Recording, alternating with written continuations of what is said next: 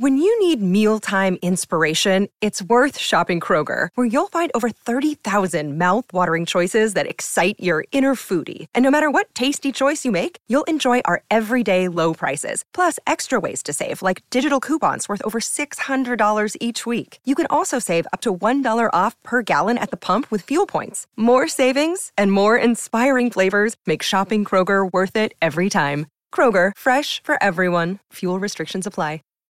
Save big on your Memorial Day barbecue, all in the Kroger app.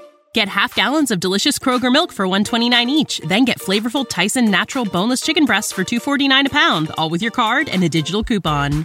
Shop these deals at your local Kroger today or tap the screen now to download the Kroger app to save big today. Kroger, fresh for everyone. Prices and product availability subject to change. Restrictions apply. See site for details.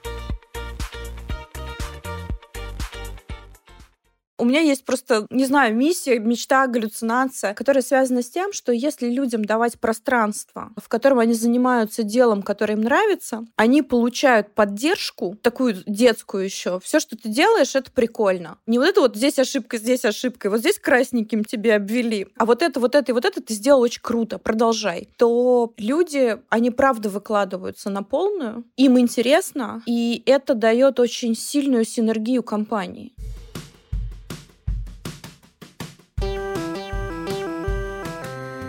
Привет, меня зовут Кристина Вазовский, и это «Провал» — подкаст о ситуациях, в которых что-то пошло не так. Сегодня у меня в гостях Марина Львова, директор по организационному развитию HeadHunter. Поехали! Марина, добрый день. Здравствуй, Крис. На самом деле, сейчас я начну с комплиментов. Почему-то последние несколько выпусков я начинаю с комплиментов гостям, но это вообще не стандартная история. По вашему видео-подкасту я, собственно, готовилась ко всему практически своему последнему сезону. То есть мы пошерили какое-то количество гостей. Илью Мутовина мы пошерили, Романа из Аскона мы пошерили. Хочу сказать, что интервью, которые берете вы, они в этой области кажутся мне самыми какими-то предметными и полезными. И именно поэтому я была очень замотивирована пригласить вас и поговорить с вами, потому что испытываю огромное ощущение тепла и благодарности, что хоть кто-то задает умным людям умные вопросы. Спасибо большое. На самом деле для меня это скорее не столько подкаст и видео, сколько просто, правда, повод встретиться с людьми, которые мне очень приятны, которых я многих из них очень нежно люблю, и с которыми мы так беседуем за чашкой кофе. Идея появилась оттуда. То есть это не какие-то супер острые темы. Это вот правда поговорить с человеком, который тебе очень интересен. Что у него сейчас происходит, чем он живет. Поэтому мне очень приятно. Спасибо огромное.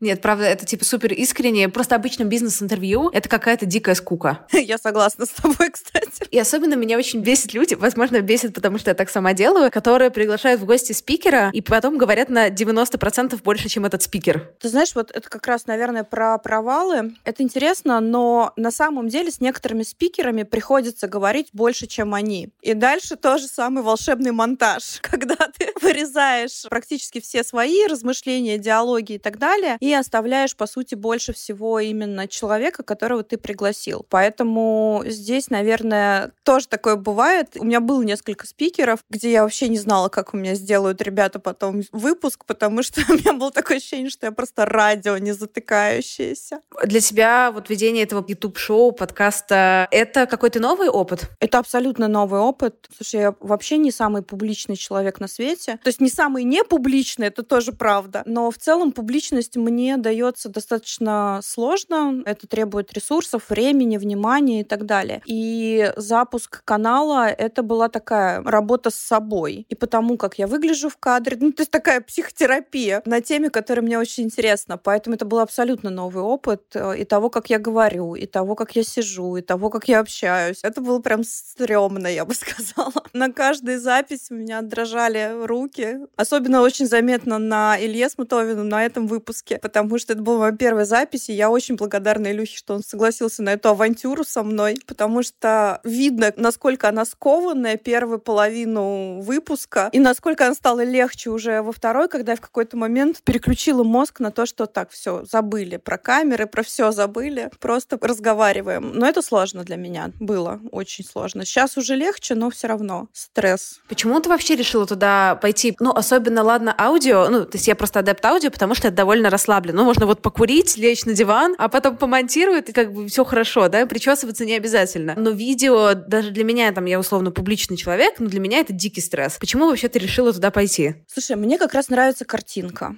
Ну, то есть я визуал сама по себе, и мне, даже несмотря на то, что почти все видео, выпуски, разные каналы, я слушаю 90% времени, а не смотрю, но иногда я все равно переключаюсь, смотрю на людей, и я их как бы вижу, да, то есть вот они для меня живые. То есть у меня есть любимый подкаст, собственно, что стало частично вдохновением, это, конечно же, Куджи, и, конечно, ты большую часть времени его слушаешь, но ты все равно переключаешься на ребят, смотришь на них и как будто с ними. Вот это вот состояние картинки, оно для меня тоже было очень важно. Поэтому, да, поэтому видео. До такой тотальной записи в моей жизни визажистов, стилистов, еще каких-то полезных людей было достаточно мало. Ну, то есть каким-то конкретным мероприятием они приходили в мою жизнь. А здесь ты раз в месяц обязательно встречаешься с луками, с а, человеком, который тебя делает выспавшимся, вот, и так далее. И в какой-то момент ты начинаешь ловить кайф от смены этих образов. И это такой был прикольный женский инсайт.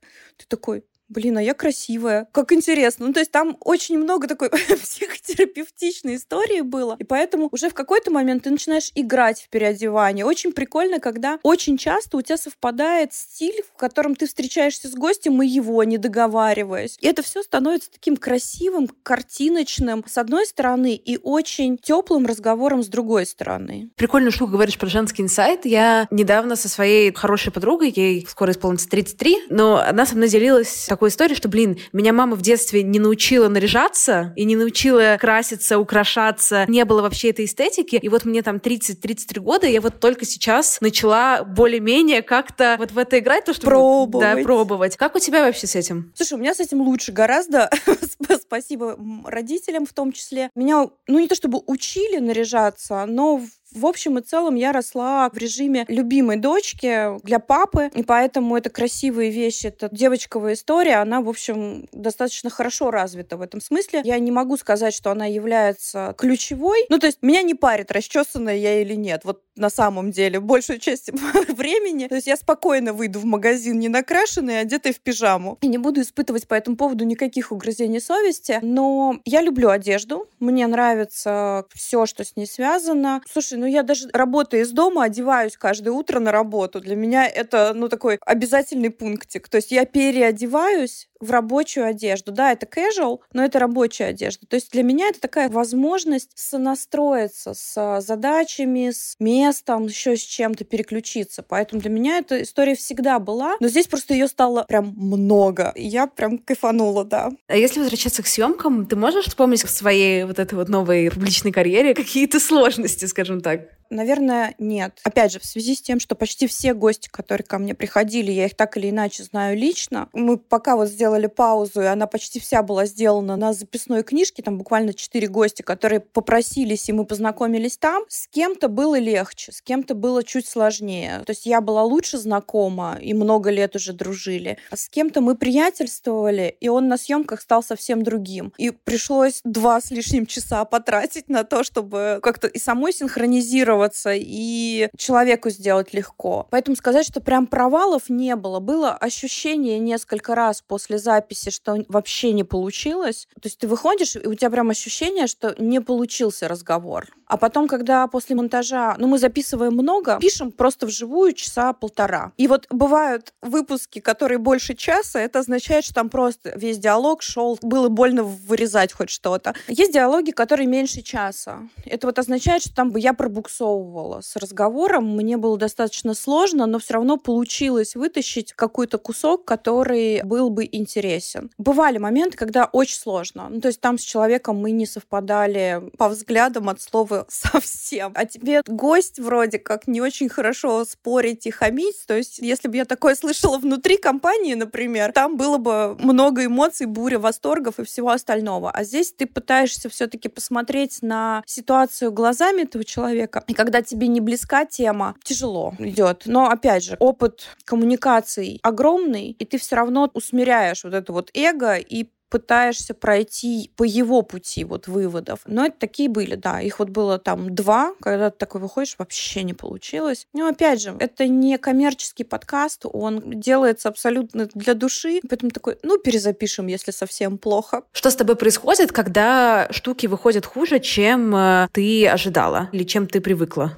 Слушай, я привыкла уже к тому, что все, что выходит хуже, чем я ожидала, это нормально для меня. А если серьезно, большинство людей, которые что-то делают и много делают, они перфекционисты. И их требования к себе, к продукту, который они выпускают, они изначально невыполнимы. Так мы устроены. Когда ты в какой-то момент узнаешь эту систему, что она так работает, то ты верифицируешь результат с кем-то еще внешним. Да? Это может быть твоя команда, с которой ты делаешь подкаст. Это могут быть твои близкие люди, которые смотрят и говорят тебе да или нет. То есть прежде чем выпустить первый выпуск с Ильей, который мне дико не нравился, моя первая реакция была все закрываем, заканчиваем, я ужасно, это просто какой-то кошмар и провал, поэтому забудьте. То есть мы его отправили, во-первых, самому Илье, во-вторых, я его отправила куче своих знакомых, заставила их посмотреть. И когда мне сказали, слушай, да, ты здесь не очень похожа на себя, ну как бы стесняешься, это видно, но для этого нужно знать тебя, чтобы понимать, что ты стесняешься. А так это выглядит нормально, пробуйте. Но в целом вот это вот состояние, которое, фу, это ужасно получилось, оно постоянное. Ты требуешь от себя невозможного. Ты ожидаешь от себя, что ты на первом же выпуске будешь, ну, как бы, если не дудем, то, в общем, чуть-чуть хуже. То хотя бы Собчак, да?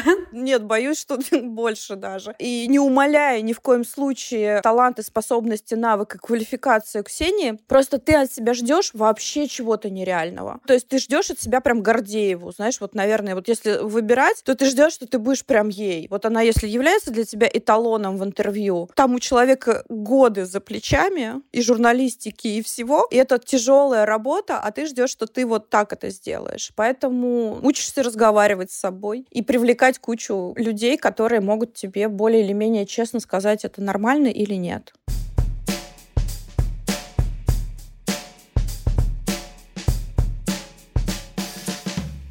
Ты можешь вспомнить какой-то свой, не связанный со съемками, что-то, что ты коннотируешь для себя как провал? У меня достаточно большой профессиональный опыт, наверное. И все-таки, как ни крути, карьера какая-то весьма себе успешная. Конечно, провалов было много. Если ты что-то делаешь, ты не можешь не ошибаться раз, и иногда это могут быть значительные фейлы. Вопрос только в том, как ты потом из них выгребаешь, как долго у тебя депрессия и как быстро ты находишь нормального психоаналитика или коуча, ну или еще что-нибудь. А если говорить про человеческие, ну, у меня был момент, когда я неудачно вышла на работу и уходила с работы в никуда при наличии ребенка на руках, с отсутствием денег и всего чего угодно. Это было дико страшно, это было дико нелогично, так нельзя было делать, наверное. Но вот случилось так, что при принятии решения о выходе на работу, понимая, что это не моя работа, не мой руководитель, еще что-то, руководствуясь вот, наверное, такими базовыми социальными штампами, я приняла решение выйти, и через пять месяцев я точно так же приняла решение уйти. Но уже как бы в никуда, и вот с такой историей достаточно специфической. Для меня это достаточно большая была ошибка. Я много лет занимаюсь наймом людей, да, как минимум. И я настолько ошибаюсь сама, вот эти вот все гордынечкой прекраснейшие, как же я могла, и вообще я же знала, мало. Ну, то есть такая мыслительная жвачка, которая у нас появляется в голове для того, чтобы себя попинать, она тоже, естественно, вся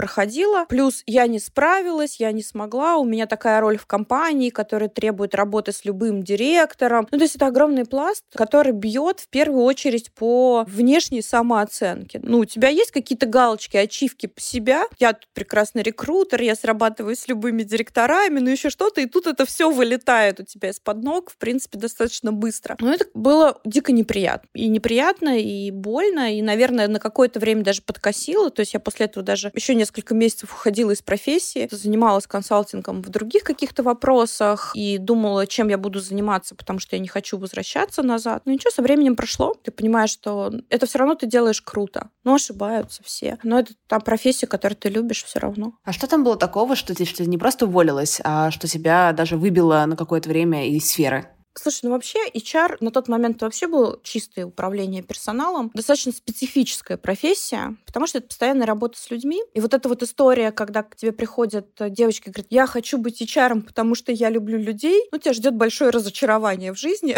как бы, наверное, самое большое. Когда ты много-много лет в управлении персоналом, то флер того, что это про помощь людям, он все-таки спадает, да, и у тебя появляется к этому экономика, математика, баланс между интересами компании, интересами людей. Дальше как бы в зависимости от твоей собственной этики все происходит. Но в целом это экономика. То есть это как управление станками. Просто здесь у тебя люди. И со станками проще. Им не нужен психоаналитик. С людьми сложнее. Им нужен психоаналитик в разных формах этого. То есть им нужен психологический комфорт. И ты это делаешь не потому, что ты любишь людей, а потому, что тебе нужно, чтобы они как можно дольше работали. То есть, по сути, это обслуживание людей и создание им тех условий, в которых они будут максимально эффективны и максимально комфортно им будет для этого. И поэтому и HR — это история, в которой ты большую часть времени находишься, нельзя сказать, что в состоянии выгорания, но очень близко к этому. Потому что любое твое решение, оно касается, для меня, по крайней мере, оно касается жизни конкретных людей. И здесь вот этот вот домоклов меч надо мной, он висит всегда повышать или не повышать зарплату, это не просто цифра, это конкретная жизнь конкретного человека. Когда ты принимаешь решение об увольнении, это конкретная жизнь конкретного человека. И что будет там с ним дальше, тебе важно помочь ему. Ну, то есть это достаточно жесткий прессинг не только с точки зрения огромного количества работы, действий, бюджетов, результатов и еще чего-то. Это еще и вот эта ответственность, которую лично я всегда беру на себя. Я не знаю почему, но так есть. Правильно, неправильно, но так живу. И поэтому в какой-то момент ты находишься вообще в состоянии выгорания. И когда близко к этому моменту у тебя подходят и ситуации, которые рушат все твои убеждения на тему, что ты умеешь делать лучше всего, ну, в этот момент большая часть людей принимает решение о том, что это не их профессия, сфера и так далее. Нужно заниматься чем-то еще. Ну, вот у меня произошло примерно то же самое. То есть общая определенная степень выгорания и отсутствие подпитки того, что я делаю, это то, что я делаю супер круто. И вот вместе с этим получился такой достаточно жесткий даун для меня, когда ты сидишь и думаешь, а чем же ты будешь заниматься вообще, что ты умеешь-то на самом деле. Тоже был очень интересный опыт на несколько месяцев, когда ты пробовал себя в разных вариантах.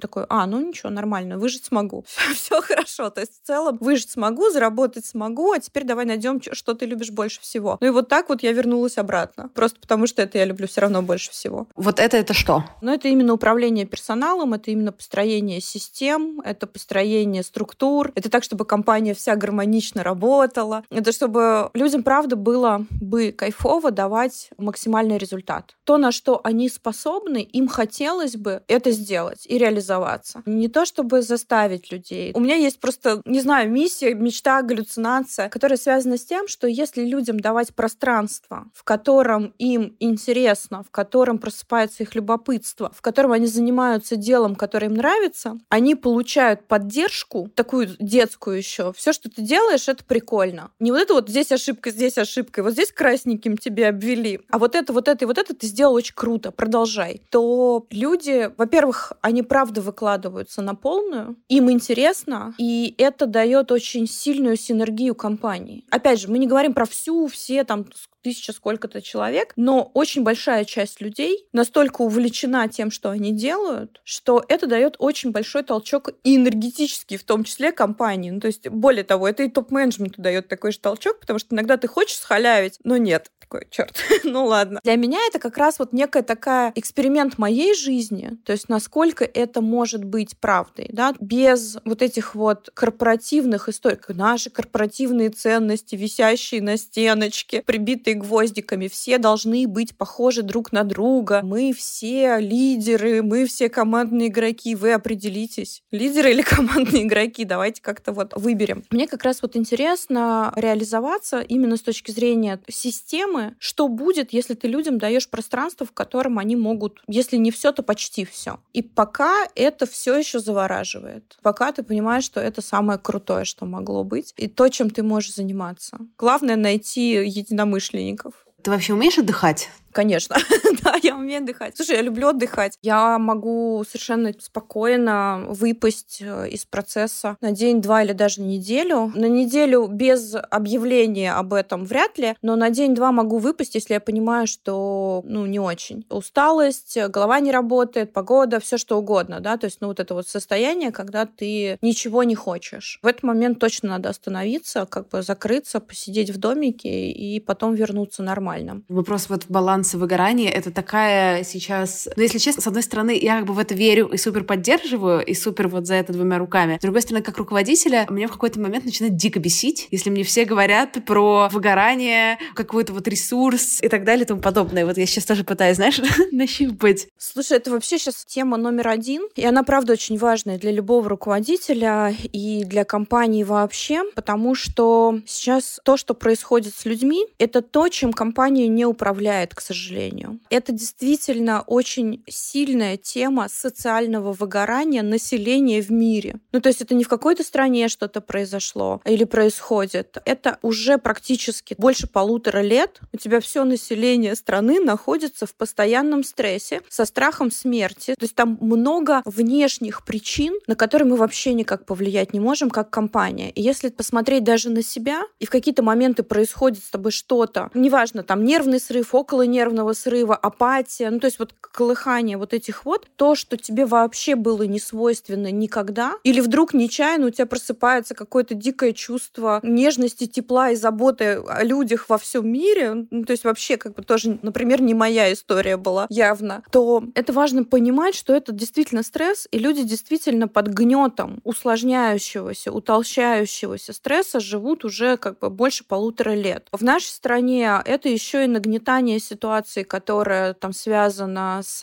разными событиями в государстве, но я точно так же знаю, что в любой другой стране примерно то же самое происходит. И поэтому мы все, кто-то только на своем уровне, кто-то на уровне компании, сейчас озадачены тем, как поменять инструменты для того, чтобы работать с этим стрессом, да, то есть дистрессом уже практически почти всех людей, которые вокруг тебя. Пока ответов нет. Вчера, на самом деле, слышала новость, что Австралия, удивительная страна, вводит на уровне государства политику о психологическом здоровье детей. Они уходят сразу же туда, где еще что-то можно сделать. На уровне взрослых это тоже можно делать, но как бы это про безопасную среду, вот это вот все. Но там же и много манипуляций. Я выгорел, я устал. Ну, сделаешь с этим что-нибудь, что ты от меня ты ждешь? Как бы вот тебе инструменты. Там пока они все еще те же самые. Спать, гулять заниматься спортом, не нервничать, что нам всем врачи, таблетки в конце концов. Но люди этим не пользуются и продолжают в этом находиться. То есть на самом деле задача руководителя все-таки подсвечивать, что вот это состояние — это ответственность человека. И мне кажется, что в ближайшей перспективе есть, знаешь, вот эта вот тема стрессоустойчивости, компетенции, мне кажется, она трансформируется в тему стрессовосстановимость. То есть способность человека, стрессоперевариваемость. Не держать удар, удар, а вот в принципе переваривать эти удары, пропускать их, ну то есть вот находиться в более или менее балансном состоянии вне зависимости от того, что происходит вокруг тебя. И это такая компетенция, которая только начинает нарабатываться. И если ты посмотришь на людей вокруг тебя, то очень сильно заметно людей, которые способны переваривать стресс в любых практически количествах, даже падая, умеют восстанавливаться, умеют э, вовремя брать отпуск, умеют вовремя пойти к доктору или еще к чему-нибудь, да, то есть они они умеют с этим взаимодействовать. И очень большая масса людей, которые не умеют это делать. Внутри команды самое важное — научить этих людей справляться со стрессом. Ты за них с ним не справишься. А мы теперь, судя по трендам, будем жить с этим всегда. Я не имею в виду пандемию, я имею в виду, что нарастание количества стрессов, оно не снизится в макросреде. И ты уже всегда будешь завязан на эту историю. Поэтому научиться с ней работать придется каждому отдельному человеку.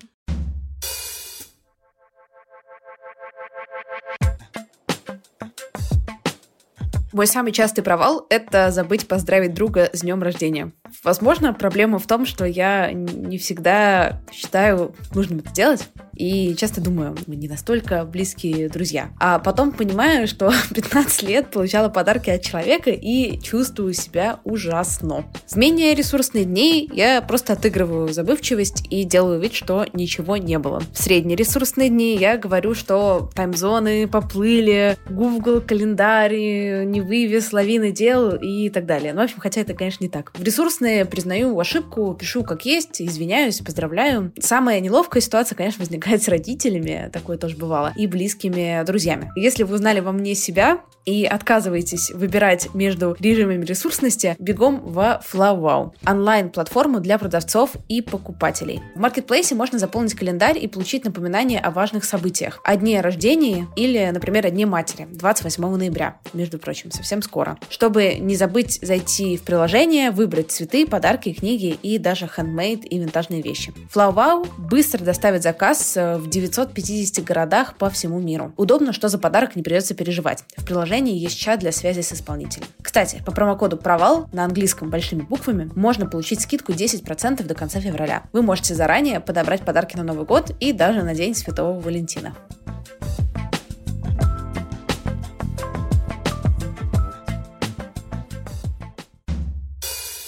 Ты говоришь, да, что вот условно выгорание — это ответственность человека. И считаешь ли ты, что есть в этом какая-то доля ответственности компании все равно или вообще нет? Нет, доля ответственности компании есть за то, какие условия она создает, за то, насколько она об этом думает, за то, насколько она дает инструменты, которые позволяют человеку с этим справиться. Но справляется с этим человек или нет, это ответственность человека. Знаешь, мне очень понравилось, я не помню где, я слышала эту фразу, она касалась прививок, и когда шла волна по поводу «мы не доверяем государству», «мы не доверяем еще чему-нибудь», засада заключается в том, что твоя жизнь — это твоя собственная ответственность. С государством, без него, с компанией, без нее. Если компания тебе некомфортна, ты понимаешь, что даже самые чудесные компании кому-то подходят, а кому-то нет. Даже самые жуткие компании кому-то подходят, а кому-то нет. И это прям окей. Нет вот этой истории правильные и неправильные, подходящие или неподходящие. И поэтому ответственность человека выбрать то, что ему подходит. В нашей, например, среде у человека есть еще и другая ответственность сказать, что бы он хотел. Потому что я тоже не умею в угадайку играть. Со мной же работает. Мне кажется, что и с тобой сработает, но мы разные. И с тобой не работает. И как я об этом узнаю, если мне не сказать никак? Поэтому мы, например, много времени убиваем на то, чтобы научить людей разговаривать, говорить о том, что им нравится, что им не нравится. Но моя ли это ответственность? Нет, все-таки человека. Моя ответственность создать среду, в которой которой можно разговаривать, да, в которой можно сказать, и тебе за это ничего не будет. Но проговорить, осознать и понять человек. Поэтому такая соу-соу. Еще просто бесит, что сейчас выгоранием одним словом называют все. Условно говоря, потеря мотивации к конкретной работе, да, потеря интереса, собственно, усталость какая-то общая. Пятое, десятое — просто плохой день, плохое настроение у меня выгорание. Ну, во-первых, практически все из того, что ты перечислила, то это выгорание, разные его стадии. Все нормально. У меня на самом деле черный пояс по хождению по стадиям выгорания в одну сторону и в другую. Но я это делаю осознанно. Ну, просто потому, что, что очень важно, наверное, людям, мне бы очень хотелось донести вот в вопросе вот этого выгорания, стресса и дистресса, себя самого, себя правда нужно хорошо знать нет ничего важнее, чем изучать свои собственные реакции. Когда ты как человек, топ-менеджер, просто менеджер, супер крутой специалист, находишься под каким-то давлением, тебе важно понимать, как ты реагируешь под этим давлением. Тебе важно знать, что с тобой происходит на каждой стадии этого давления. Ну, то есть, когда я начинаю агрессировать на людей,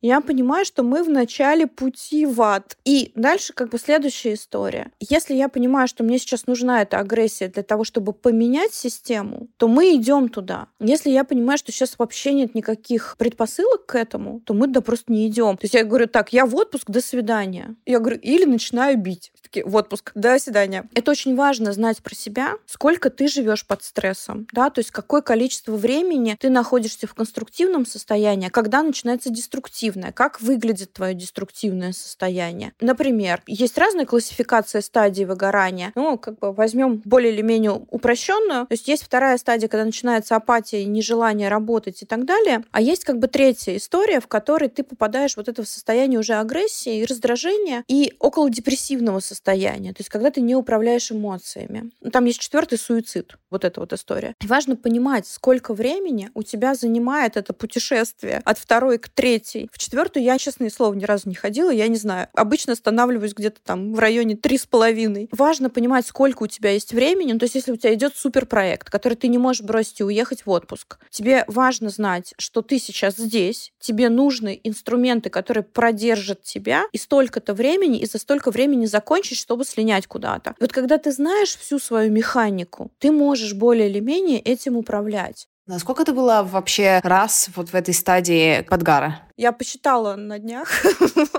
Вот так, чтобы дойти прям до третьей с лишним, я туда добиралась четыре раза. Вот. Поэтому я хорошо прям знаю, как бы в момент, когда нужно остановиться полностью и дальше не ходить, там вообще неприятно. Опять же, это важно понимать, что ты не бываешь там внезапно. Это долгий, длинный процесс. То есть он может занимать несколько лет это стадии, которые, когда не хочу работать, да, вот это не хочу вставать, она же длится от полугода до года. И когда у тебя приходит эйфорическое состояние, когда то не приходит и так далее. И это не день, два или три. Так не бывает. Если ты знаешь себя более или менее, опять же, более или менее, тоже нестабильные системы или эти люди, то ты как бы замечаешь чуть раньше, что меняется твое поведение. И тогда ты можешь этим поуправлять. Опять же, мы не берем клиническую депрессию, это другая история. Мы как раз ровно говорим вот о выгорании. Ты нашел себя в состоянии лежу, это значит, что ты пропустил несколько, ну, минимум месяцев, а скорее там пару лет. Поэтому я достаточно осознанно туда брожу, просто потому что для меня это способ расти над собой на самом деле. Ну, стресс — это как бы история, в которой я, как я смеюсь, я кортизоловый маньяк. У меня и команда на работе такая же. Ну, то есть нам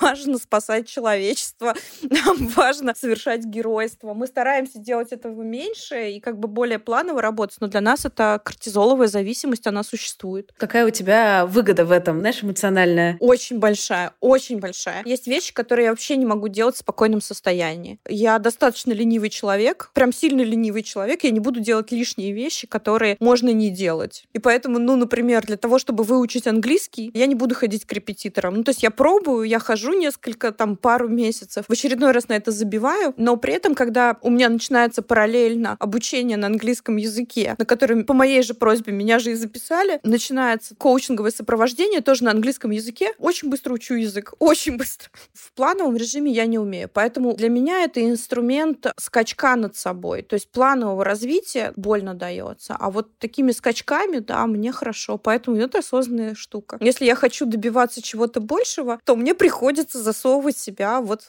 в стресс. Единственная проблема с возрастом, нужно следить не только за эмоциональным состоянием, но и за физическим здоровьем. Еще тело постоянно мониторить, как оно себя чувствует. Вот эти чекапы и вот это все, это обязательная добавка тоже к любому человеку. А как это влияет, вот такие вот качели, да, ну, осознанные, неосознанные качели, например, на твою семью? Ты же не можешь это оставить на работе на 100% и вернуться такая, я теперь в ресурсе для семьи, потому что там отдельный ресурс для вас. Моя семья состоит из меня и моего ребенка. Понятно, что у меня есть еще мама, сестра, и есть тетя. На самом деле, достаточно большая семья, но в целом живем мы вдвоем с ребенком большую часть времени. И мне очень повезло, потому что несколько причин для этого везения. У нас очень похожи характеры с ребенком. Ну, то есть это прям такая маленькая копия. Прям видно, как человек тоже зависим от качелей. И поэтому вот эта способность понять, что сейчас как бы гром и молнии, достаточно сказать, слушай, дружок, прячься. Дай мне, пожалуйста, 20 минут, мне нужно вот выпустить куда-нибудь. Опять же, я знаю, что я эмоциональна, и поэтому в том числе в части взаимодействия с э, ребенком я много внимания уделила тому, чтобы ребенок мог мне сказать, мам, тон смени, пожалуйста. Мне не нравится сейчас, как ты со мной разговариваешь. И я кайфую от этого, когда твой сын, когда ты начинаешь заводиться, и это правда именно не ресурсное состояние и ничего больше, можешь сказать, слушай, знаешь что, давай ты сейчас отдохнешь, а потом мы поговорим. А в более мелком возрасте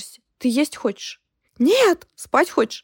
Нет, мам, дыши. Это совместное проживание, и оно требует от обоих все-таки вот некоторого партнерства. Главное научить. Вот точно так же я знаю себя, я могу себя объяснить, я могу объяснить ребенку, что со мной происходит сейчас, и как бы что ему не нужно воспринимать это на свой счет. Это я сейчас. С ним все в порядке, а вот со мной точно нет. Когда я повышаю голос, со мной точно не порядок. Это же касается и всего на свете. Но если совсем по-честному, семья и работа это разные вещи все-таки. Это разные ролевые модели. И если говорить, что вот здесь у меня ресурс, да, это два разных э, состояния, это две разные игры. И вот дома кортизол, у меня нет его. То есть иногда от усталости может что-то происходить, но это точно очень быстро купируется. И если мы говорим про общение с семьей вообще, там с большой, с маленькой, неважно с какой, она у меня для ресурсов в том числе. То есть я настолько кайфую, приходя, или когда он приходит, или когда мама приезжает, или когда сестра с семейством заваливаются, что что бы ни происходило в жизни, ты такой, блин, как хорошо.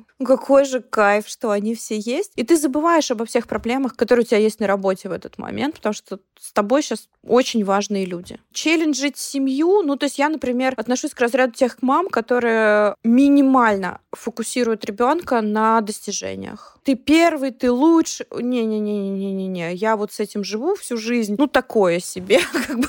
Он и так этому научится, потому что ролевая модель такая перед глазами. И мамы, и папы, оба, в общем, с этими установками. А научиться ощущать, что с тобой все в порядке, первый ты или второй или десятый или двадцатый, кайфовать просто от самого процесса, этому нужно учить еще в детстве. Потому что во взрослом возрасте, когда ты научен, даже не из-за родителей, а просто из-за общей истории, да, то есть такой культурной среды, научен получать маленькое удовольствие только от достижений, и то на короткое время, и то тебе дали первое место, ты стоишь на пьедестале, ты кайфуешь, сошел с него, у тебя новая тренировка, да, вот эта вот история. Когда ты этому учишься после 30, это сильно сложнее, чем когда ты учишься этому уже в детстве. Потому что в детстве ты, в принципе, получаешь удовольствие от всего всего, что тебя окружает. И вот это вот сохранить состояние кайфа от учебы, не от оценок, от того, что учиться это прикольно, от занятий спортом, потому что само по себе не чемпионат крут, а серфинг крутой. Ну, невозможно просто само удовольствие вот этого процесса. Встал ты на доску или не встал, не имеет значения сам факт. Сохранить это в детстве, мне кажется, проще, чем потом заново научаться этому во взрослой жизни. И поэтому на достижениях вот прям, наверное, фиксируюсь меньше, чем на том, том, что тебе понравилось, что было клевым, что интересного ты узнал, что там происходило, расскажи мне. А мне дали еще одну звездочку. Круто, я очень рада. Ты все равно переходишь в состояние вот того, что вообще было вокруг тебя в течение этого дня, и это точно не одна звездочка. Прям точно не одна.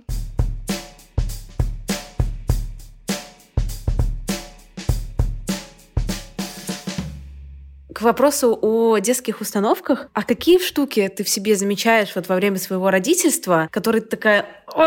Слушай, я на самом деле счастливый человек в этом смысле, потому что у меня супер крутые родители. Я безумно благодарна. Это мало осознаешь, когда ты ребенок, и даже мало осознаешь, когда ты взрослый, но мало общаешься с людьми вот на уровне их обучения, развития или еще чего-нибудь. Поэтому у меня очень мало установок именно родительских. Но у меня все те же установки, как у нас у всех, наши культурологические. Я недо, недостаточно умен, недостаточно красив, у меня недостаточное образование. Куда я лезу, я же там недостаточно профессионален, да, то есть вот это вот недо, оно у нас у всех, вообще у всех, у каждого человека вокруг тебя, в этой стране точно, других я просто не знаю. Мне всегда чего-то не хватает, я всегда немножечко не готов. Такая стрёмная штука, с которой ты до конца, я не знаю, как справиться, но договориться на время можно. Давай попробуем. Ну, не получится, и сделаем вид, что ничего не было. Это первая история, которая есть, э, и она там регулярно блокирует какие-то вещи, и с ней приходится договариваться. Она как раз периодически выстреливает и в ребенка, когда ты такой, ты неправильно, такой,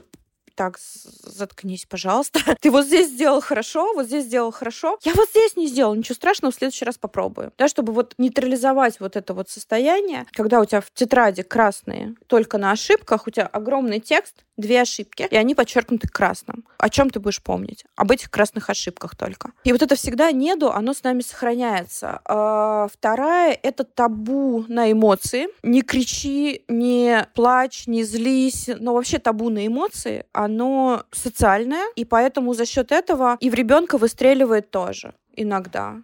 Не кричи. Потом такой стоишь, а что не кричи, мы в лесу? Ну, как бы, ну, серьезно.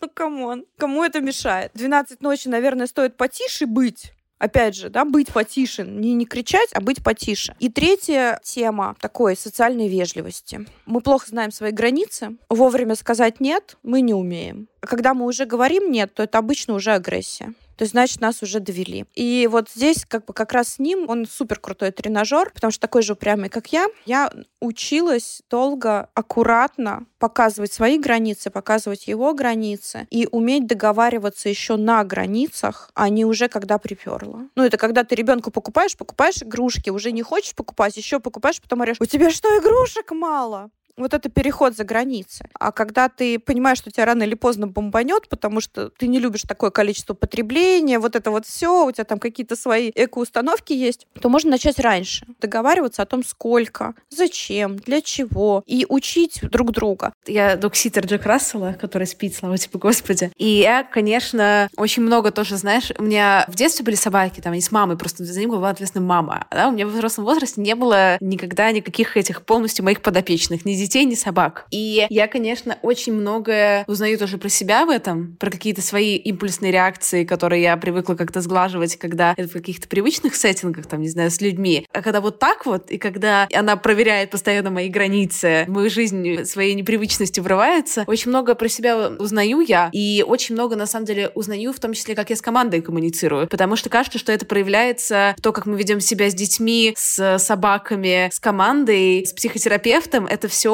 примерно про одно и то же, кажется. Это очень похоже. На самом деле, очень интересная штука. В какой-то момент вот эта тема со стилями лидерства. И в какой-то момент ты начинаешь понимать, что то, как человек себя ведет с ребенком, собственным ребенком или там близким ребенком, это и есть его стиль лидерства. Грубо говоря, ты давишь или договариваешься. Тебя можно раскрутить на что угодно, или у тебя есть собственный как бы вот стержень, и ты сам аккуратно ведешь. То есть это настолько аутентичный стиль лидерства, что очень сложно из него куда-то выпрыгнуть. Очень сложно его поменять. И проще развивать этот стиль лидерства, нежели чем пытаться вот управленческую вот эту вот компетенциями. Их нужно учить, все нормально. Но если мы говорим про стиль, то он вот там, он очень похож. Это очень прикольный был инсайт с одной стороны, а с другой стороны, это очень сильно связано с тем, что этот человек от тебя зависит, да, полностью. Человек, собака, неважно. И это же еще и тема твоей собственной взаимоотношений с властью. Ну, то есть это тотально реальная стопроцентная власть над кем-то. И вот это интересно, когда в какой-то момент, я не помню где, обсуждалась история, можно ли бить детей. Она мне до сих пор просто выносит мозг, даже просто дискуссия на этот счет. Но мы сидели в какой-то компании, я говорю, слушай, ладно, окей, давайте задам следующий вопрос. У тебя бывает такое, что тебя босс бесит? Да, бывает. Я говорю, вот скажи мне, пожалуйста, ты подходишь и отвешиваешь ему подзатыльник?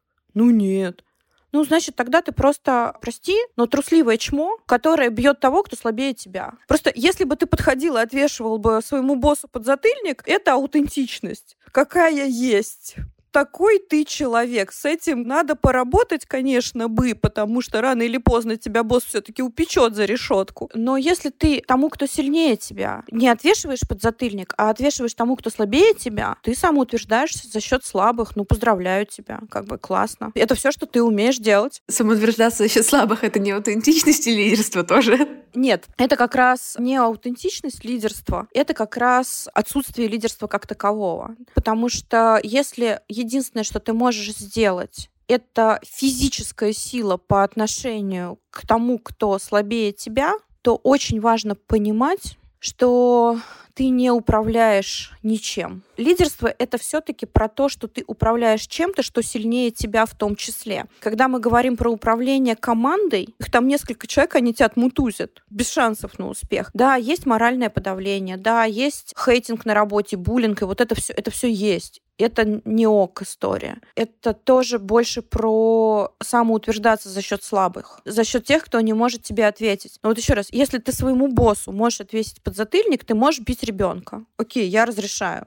Но если нет, прости, ничего хорошего из тебя не выросло еще пока. Это, наверное, достаточно утрированная, агрессивная картинка, но она очень четко передает людям, почему нельзя обижать тех, кто слабее тебя. Почему за это борются сейчас во всем мире. Почему это пытаются объяснить. Это очень сложная тема. Власть такая штука. Иногда проще надавить, чтобы быстро сделали, чем долго убеждать. Это правда. И когда ты понимаешь, что тебе все равно не откажут, по разным причинам. Очень трудно бороться с искушением, просто сказать, я сказала сделать. Именно поэтому мы все-таки немножечко люди, да, мы все-таки немножечко про социальное развитие, мы все-таки про гуманизм, человечность и вот эти все чудесные слова. Наверное, да, наверное, проще в краткосрочной перспективе. Но вопрос, будет ли этот человек делать то же самое завтра, и что будет через 10 лет, неважно, если это ребенок. С ребенком мне сложно, я не знаю, что с ним будет через 10 лет, мы узнаем об этом как раз через 10 лет, чем закончился мой социальный эксперимент с воспитанием ребенка. А если мы говорим про сотрудников, рано или поздно они тебя подставят, потому что никто не любит, когда их унижают.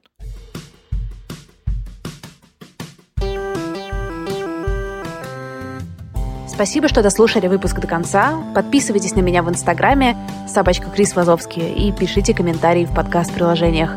Я буду рада вашей обратной связи. До встречи на следующей неделе. Пока-пока.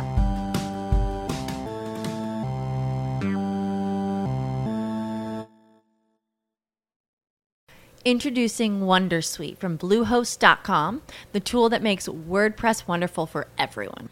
Website creation is hard, but now with Bluehost, you can answer a few simple questions about your business and goals, and the Wondersuite tools will automatically lay out your WordPress website or store in minutes. Seriously. From there, you can customize your design, pick your brand colors, and add blocks. No custom theme or coding required. You'll get content suggestions that you can keep or revise, and with Yoast SEO built in, we automatically help you get found in search engines. From step by step guidance to suggested plugins to an AI powered help bot, our built in tools make WordPress wonderful for everyone. Whether you're a beginner or a pro, you can join over 2 million Bluehost users. Go to bluehost.com slash wondersuite. That's bluehost.com slash wondersuite. When you need mealtime inspiration, it's worth shopping Kroger, where you'll find over 30,000 mouthwatering choices that excite your inner foodie. And no matter what tasty choice you make, you'll enjoy our everyday low prices, plus extra ways to save, like digital coupons worth over $600 each week. You can also save up to $1 off per gallon at the pump with fuel points. More savings and more inspiring flavors make shopping Kroger worth it every time. Kroger, fresh for everyone. Fuel restrictions apply.